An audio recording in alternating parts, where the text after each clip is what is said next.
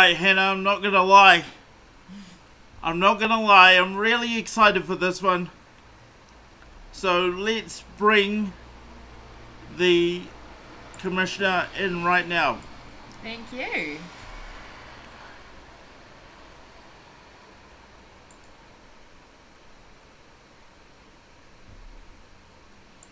Alright, guys, joining me live from Wellington is the Disability Rights Commissioner, Paula Tesoriero. Paula, how are you today?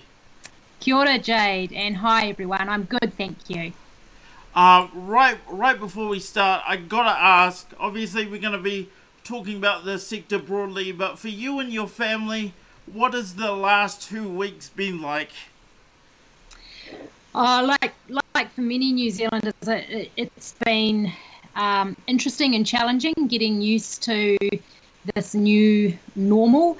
Um, I've set myself up in the garage, and so I've been able to uh, work out of the garage while my husband and kids are inside. So I've got that little bit of space to you know keep doing my job, uh, and just really getting our heads around um, you know what what this is. But you know I'm I'm really acutely aware that for many people right now this is uh, particularly challenging, and and that's what I've really been focused on. Excellent, thank you for that. And, and as I said again, we hope you're well and we hope you stay well. Um, we have quite a number of international guests on this Twitch show here. So, for those that may not know, can you describe for us your role as Disability Rights Commissioner, uh, broadly speaking, and then what your function is with the COVID 19 response? Sure. So, my role under the Human Rights Act is broadly speaking to protect and promote the rights of disabled New Zealanders. And so, I've got a range of levers um, with which to execute that role. And in relation to this COVID 19 situation, broadly speaking, there's, there's sort of three roles. One is advising government, so making sure that government is aware of its human rights obligations towards disabled people at this time. Mm. Uh, that's not in a way to slow things down, it's just to uh, help government take a human rights approach to um, its response at this time. Secondly, I've got a role around, you know, really being connected with the community, and so I've been doing that as best I can from my garage, um, and really staying in touch with what's going on out there. And then thirdly, there's there's a role around holding government to account, and really what that means is just making sure that disabled people are not falling through the gaps mm. um, at this time. And, you know, we, we know that some are, and there's a real potential uh, for that to happen. So it's really making sure that I am drawing that to government's attention. So, so those are sort of the, the three broad roles, if you like, uh, at, at this time. Thank you so much for that. So, so on that basis, I know my viewers and myself are really keen to know what do you understand about what's going on, on the ground? How much of that can you share with us today? I think it's really important that we all have a really good understanding of what's going on, and I've been really pleased that you know people have shared their situations with me, both at the individual level and then sort of more broadly what's going on within their community. People have been staying in touch via social media, via my email and text mm. and phone, and, and it's been great because actually I can't do my job well unless I know what's happening. So Absolutely. that's been great. Service providers have um, stayed in touch and various NGOs, so I'm feeling really well connected. Um, the, I think there are a number of things, Jade, that are going on. Um, one of the big issues, particularly a few days ago, but we're starting to see some movement on, has been around making sure that uh, community care workers, both in residential facilities and in the homes of disabled people, have access to the personal protective equipment. And, you know, that there were some real issues around that early on, and uh, there's been some movement now to release that gear and make it available. Um, there have been issues around um, accessible transport, and so uh, making sure that disabled people can get to their essential services. Access to food has become a real issue for a lot of New Zealanders, and I'm acutely aware that in our community, particularly where you know there, there is that digital divide in many places, um, getting access to food uh, is a real issue. Um, another issue has just been the accessibility of communications, and you know there, there's work going on to take that general COVID nineteen um, information and and create accessible formats and make that available to people. I think one of the things that you know I'm really acutely aware of is that for a long time in New Zealand, you know, listeners will know, and you and I both know that. Um, you know the outcomes for disabled people have not been what they need to be and at a time like this the gaps really become quite clear and you know you can't just put a band-aid over those gaps. You know people have to work pretty hard to, to get what is needed to get done done. And so people who might ordinarily be okay at this time you know, are struggling without access to respite care, behavioural support um, services, things like teacher aids. Um, so some of those ordinary supports that many in our community have, when they're not there at the moment, it really does create challenges for people.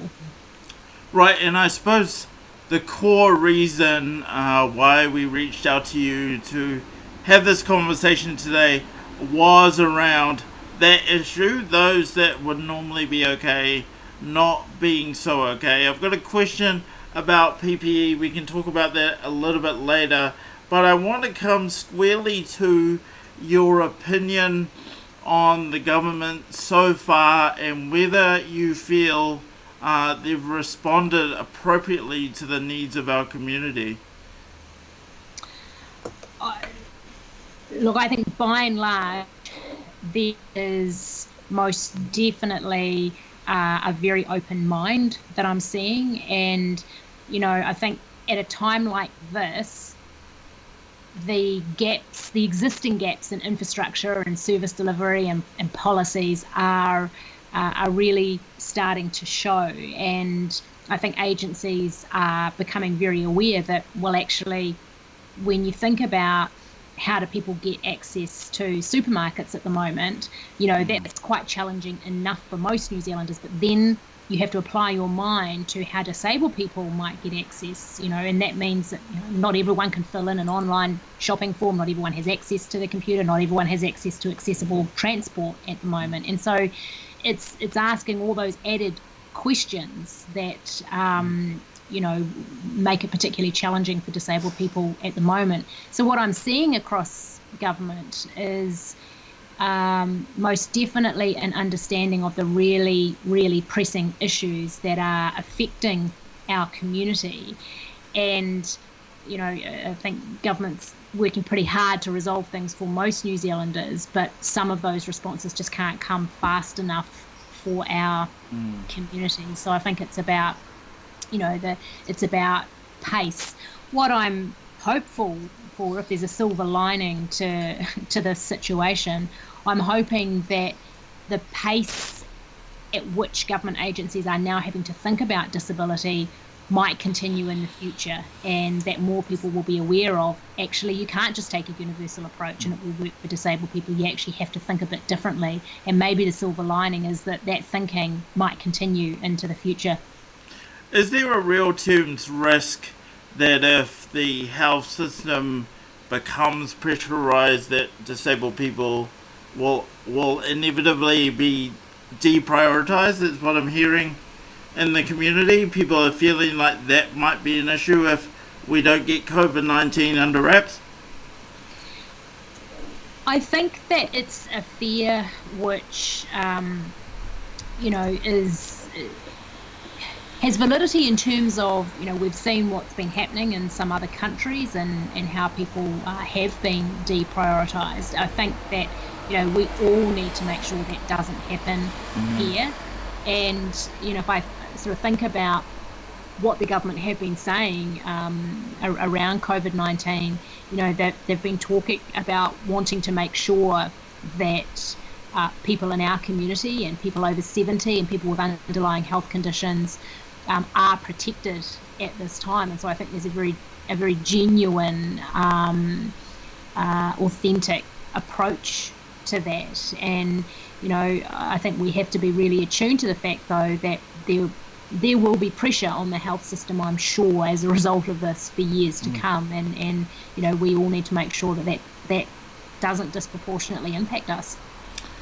I want to come to providers next, but but I want to ask first, um, what things are you talking about with decision makers? Because you would be one of the few people that would get access to them right now.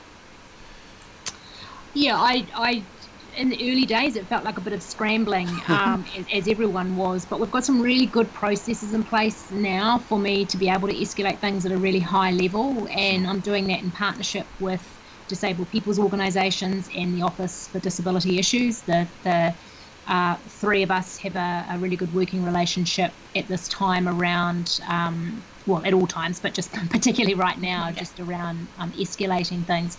So the things that I have been talking a lot about has been uh, PPE, which we touched on, access to food, accessible transport, um, the accessibility of communications, and what are some of the options around um, respite care and access to mm. services like that.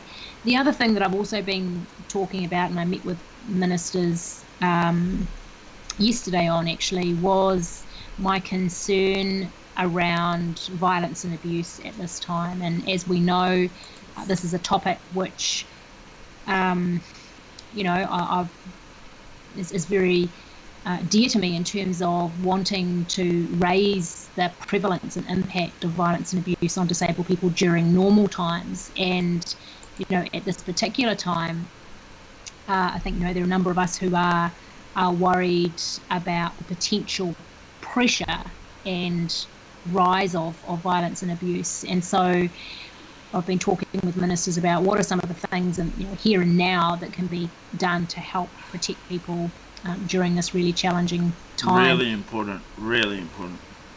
Thank you, yeah, Commissioner. Yeah. Um, I want to talk about providers. Obviously, they're under a lot of pressure.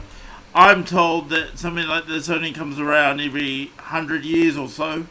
Um, in terms of how providers are responding, how do you feel about that? Before you go, I'll just say, you know, anecdotally, I'm hearing things like uh, support workers are not showing up, or providers are losing their workforce to illness, or simply wanting to self isolate. Uh, what What's your impression of how providers are responding at this time? Uh, look, I, I think listeners um, to this will, will have a, a better day to day sense of that than me. What I'm hearing is that um, you know service providers have also been under under immense challenge around um, protecting their own you know, workforce, but also uh, early on again in getting um, the protective equipment for staff. I certainly know in um, you know, meeting with the NZ DSN that, you know, that they're really, really committed to making sure that services are um, are running as best they can at this time, notwithstanding that, you know, of, of course there are challenges. I know that service providers early on were matching, um, you know, in their databases, um, you know, making sure that they were working closely with um, with the NASCs and with people and their families around, you know, those with high and, and complex needs and, and what was needed. Um, look, I'm sure things aren't perfect. Um, nothing is perfect at the moment. I really, really encourage people to um, contact their NASC, contact their service provider, um, contact the the Ministry of Health, and I'd certainly you know welcome feedback directly to me about how that's going. Service providers are well connected into, um, you know, trying to influence sort of government at the moment around what's what's needed. So you know the the sort of situation that you you describe and people not mm. turning up and lateness and and things, um, you know, you people out there will know to what degree that's happening. I just encourage people to, um, you know, really bring that to the attention of NASCs and service providers. I know that the, you know, all I can say from the meetings I've been in is that the intention is, you know, is a really good one. I know service providers want to do their best. I know they're under, cons- you know, constraint, and I think everyone, you know, we are eh, literally in this together, and we, we need to you know, call out when things aren't working, um, but also you know, be, be mindful of it, that everyone is working in a really pressured environment. For sure, thank you for that. Um, let, let's go back to PPE. I know you touched on that. Your your message earlier was that actually the situation seems to be improving. I'm hearing stories about people having to sew their own masks. They may not be to regulation. Not sure how much help they would be to people if they're sewing them themselves, and these articles about making sure disabled people don't have worse health outcomes because they don't have access to PPE. So, can you just clarify what the real term situation is around PPE? Yeah. So, you're absolutely right. Um, what you describe as uh, families um, uh, who are, you know, I've been, been given stories of families who are looking for looking after disabled children, and there are multiple carers coming in on any one day, and they haven't had the gear. Um, other examples of um, carers who have been into multiple other homes during the day and then come into the home of a of a disabled person. Absolutely. And you know, I've been very very concerned about that. Hence, it was you know, for the, for the first couple of days was the issue that um, I and others, the DPOs and and uh, and service providers themselves and many others were working hard to to change. What I understand now is that um, the Ministry of Health is working directly with DHBs to get that gear out, and there have been public statements around that. I'm gathering it's going to it takes a little while for that gear to reach people but at least that decision to release that gear has uh, has occurred and I'm really pleased about that because you know we we um, need to make sure that disabled people are feeling comfortable with carers coming into their homes with the right equipment and also that um, carers feel safe in, in going into you know multiple other homes and things and then into the homes of a disabled person so when I say that I think things are moving, uh, I'm sure it's going to take you know a couple of days for that to to actually um, hit the ground, so to speak. But I know that you know those public decisions have been made to release that gear. Awesome. So initially, we all know from a message from the Prime Minister and I think Ashley as well that initially PPE for support workers wasn't a priority, that they were squarely focused on the front line. Were you part of the changing of the mind on that one, would you say? Um, I couldn't take credit for that for myself. I, I certainly uh, raised at the highest levels. I wrote to ministers and the Director General of Health, um, and, and consistently, uh, and I and I spoke on um, to the media about about the issue. Uh, I also know that uh, it was also raised by others. So I think you know a, a, a collective effort, um, you know, was was able to you know we we were all able to affect that change. That's awesome. Thank you so much. Um, just checking my notes here. In terms of the gaps, because you're obviously talking about lots of good things happening right now in terms of how we're responding for disabled people. If you wouldn't mind just um, indulging us, what, what, what do you think some of the gaps still are uh, in terms of taking care of our most vulnerable uh, people? I think um, the, the, the issues which um, I, I know are being worked on, but you know there is not necessarily resolution across all of these areas. But I know. Um, you know, things like access to respite care. What are the options there um, for for people? Uh, what options are? You know, there we know there are existing um, gaps in um, service delivery agencies in relation to family violence, and you know, um, we know that, that those gaps exist now, and so will there be um, a response which can provide much more intensive wraparound support from a disability perspective? Um, access to food is absolutely being worked on at central government and local government, but I know that there are still people who are contacting me about access to food. And look, access to food is one of the most basic human needs, and so I'm, I really, Absolutely really agree. encourage people to Yep. look at the COVID 19 website. Um, there's information in there around accessing food, and there's a number of um, hotlines and uh, places to call. So I really encourage people to to be aware of those, um, and accessibility of communications. You know, I know um, DPOs and and are working incredibly hard to get accessible formats of information. Um, my senior comms advisor is part of that team in um, helping create accessible formats. But you know, again, um, time is of the essence, and it's trying, you know, now to take a much more all of government approach to communications. So originally, DPOs. Um, and, and others were working on health information, and now there's a, a need to create accessible formats across a broader range of information that's coming out of government. So, you know, really good levels of, of awareness of these things, and it, it, it's just the time that it takes to to put all of that into action. I've got to say, and I can't speak for the deaf community because I'm not a member, but I have to say I've been really impressed with how visible, at least, the sign language interpreters have been as of late. Yeah, I, look, it's great. It, it, um, you know, it, it's such a positive image of inclusion when you see a, a person um, who's using New Zealand Sign Language next to the Prime Minister and next to the Director General of Health.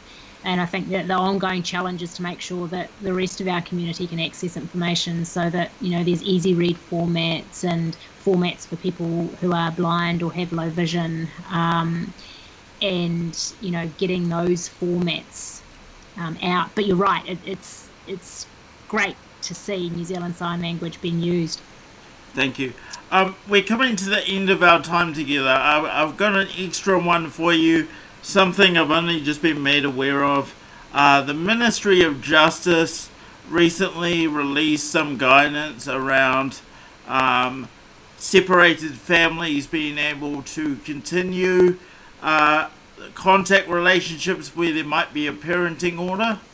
I, I'm hearing that there are some issues with the actual execution of that where disabled people might need support workers in the home and a feeling that support workers uh, may may contaminate for a lack of a better word the children involved have you been across that issue at all No, that one is new to me. I have been aware of the ministry's guidance around um, separated families, but not that there was that particular uh, concern from the disability Sure. community. So, so Sure. thank you for letting me know that. No, that's no worry. And finally, I just wanted to give you a platform and a stage, I suppose, to deliver whatever message you'd like to to my audience here today. Oh, thanks, Jade. Look, I, I, you know, we're in some really challenging times. I think our community um, often faces a disproportionate burden at the best of times, and we need to make sure that our community is not uh, facing an even more disproportionate burden at this time. And I think, you know, the spotlight is really being shone on the um, gaps that that exist and you know I, I feel a sense of positivity in seeing how um, those, you know, those um, gaps are being seen at the highest levels. And I, I, think, you know, my, my role here is to keep um, feeding information through and encouraging pace at getting those things resolved. Um, I really encourage people to look at that COVID 19 website if you can. Um, I encourage you to, you know, um, look at websites like, um, I'm just looking for the name of it, but IHC and Carers New Zealand just recently released it. Um, and, you know, um, raising issues there. Please keep raising issues with me. Um, I really need to have a good sense of what's happening out there. Uh, I know that it can feel like a long time at the moment uh, between raising things and things getting resolved.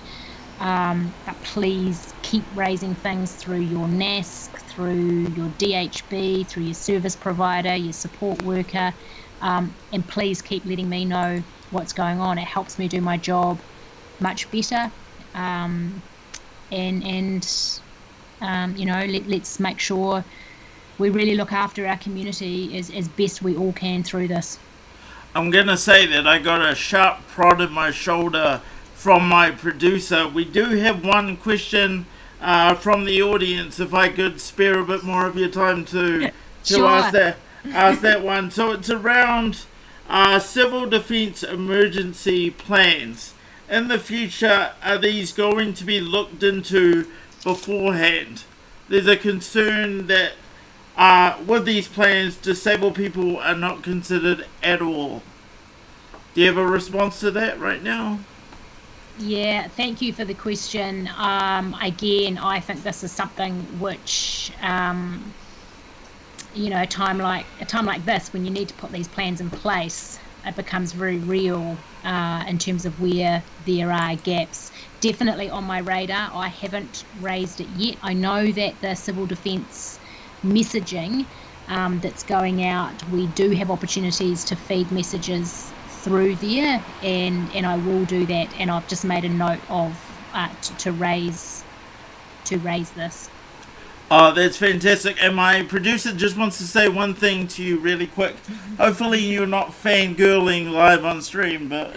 Hi, Paula. I just really wanted to say thank you so much. And um, you've given me some reassurance because um, I actually had to go out the other day and it was very scary in the sense of I went to the supermarket and no one was respecting um, distance, not even the workers um, yes, I'm blind and low vision, but there's a thing called Facebook FaceTime. So, um, yeah, it was very scary for the fact that the people attending were not respecting distance, and then the people working there were not respecting distance. So, it's great to know that there's a hotline, and um, great to know that because we've got no one in our house that to go out and do groceries, and it's still so hard with those slots. So. I really appreciate the work that you're doing. Yeah, no, no, thank you. And I, I definitely the supermarket slots. I think you know supermarkets have have been doing a good job to try and make make food accessible, um, available rather. But uh, people are telling me that those slots can be hard to yep. to get. Definitely. So you know, I think we need to keep raising these issues, and um, you know, just because then you know people are aware at, at high levels that, that there are issues uh, doesn't mean they'll be resolved overnight. So we do need to keep that momentum on, and certainly, um, you know, there, there, are a number of us who are doing that. So please keep in touch with me and let me know what's happening, um, and, awesome. and, I'll do do my best to uh, to do my role well. That's Thank really you. great just finally from me, I really do want to acknowledge that your team was super responsive. I think I got a response like straight away when I reached out to you. So I appreciate your openness to the interview and for your team being as responsive as they were. Thank you very much. Kia ora. Thanks, Jade, and, and thanks everyone. Really appreciate your time today, Paula, and we hope to have you on again later. When, right. when we're not in a crisis, perhaps. Yes. All right. Thank you. That'll be great. Good seeing you. Thanks for your time. Thanks, Bye. Paula. Bye.